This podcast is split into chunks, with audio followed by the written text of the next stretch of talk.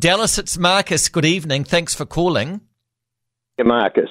Uh, look, I just thought I could fill a few gaps in about Abbotsford. Uh, I lived there for a number of years, and uh, my parents lived there for 40 odd years, and our family home was cut in half in that slip.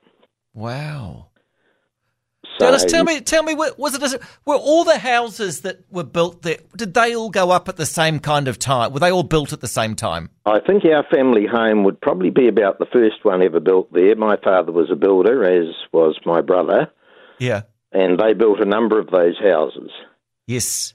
Um, yeah, originally there would just be two or three, but then I suppose there was a group uh, where there was a bit, you know, big activity there really and those houses would mainly be within a time frame of about 20 years of each other.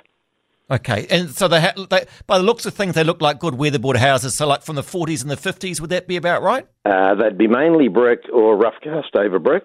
Okay. Uh, yeah, our house uh, had plenty of sweat and tears put into that. It was substantial, but it was chopped clean in half. And my brother's house was repositioned about 50 metres and it all stayed in one piece and got sold for removal.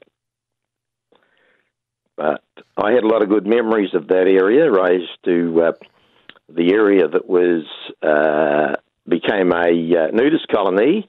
Yes. Uh, unfortunately for me, I used to trap opossums before that happened. It would have been yeah. much more colourful if uh, I'd been doing that after it happened. I, I, don't know how well attended it would have been. It seemed a strange place for. But but tell me something. Was there much talk? Was there much talk beforehand that the land was unstable or that there was a possibility of this? Yeah, my father was uh, on the alert for probably two or three years at least before that.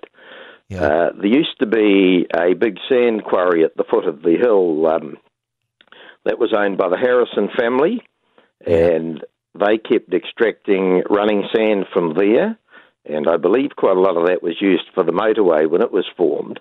Okay. And my father always reckoned the combination of running sand on the top of clay was a bad uh, was a bad mix, and uh, there were cracks about that area for for quite a few years before uh, it actually slipped.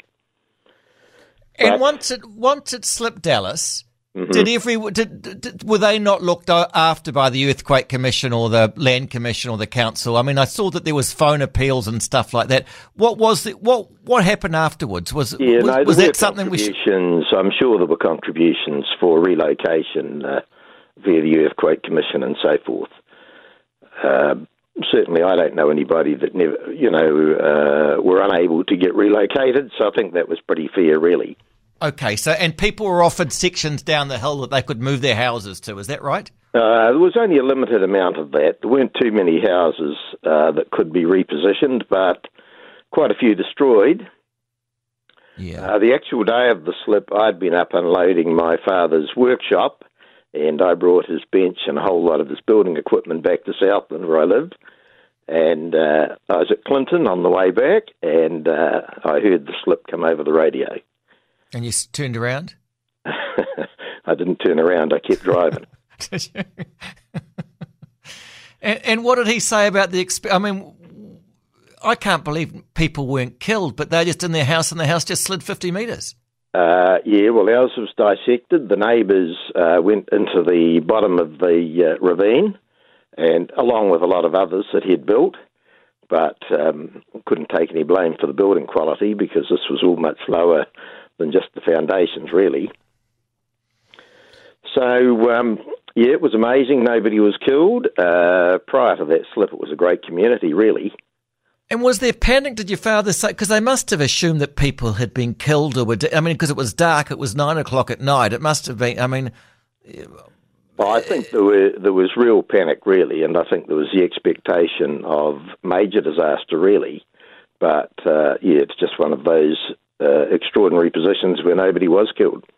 And where were they housed? Were they housed? Was your family housed by relatives, or they put up in motels, or or what happened to everyone? Yeah, there was a lot of temporary accommodation went on. Um, I think there'd be a lot of motels, uh, but there was a lot of um, well, people. A lot of people knew each other, so there was a few houses got quite full. Uh, my parents were living with us at Woodlands and Southland for a while. Yeah. And then later in the year, we were a bit unlucky because my older brother was on the flight crew at Erebus, and uh, oh, he was a bit unlucky. So uh, it wasn't the uh, the best of years. God, what an extraordinary story!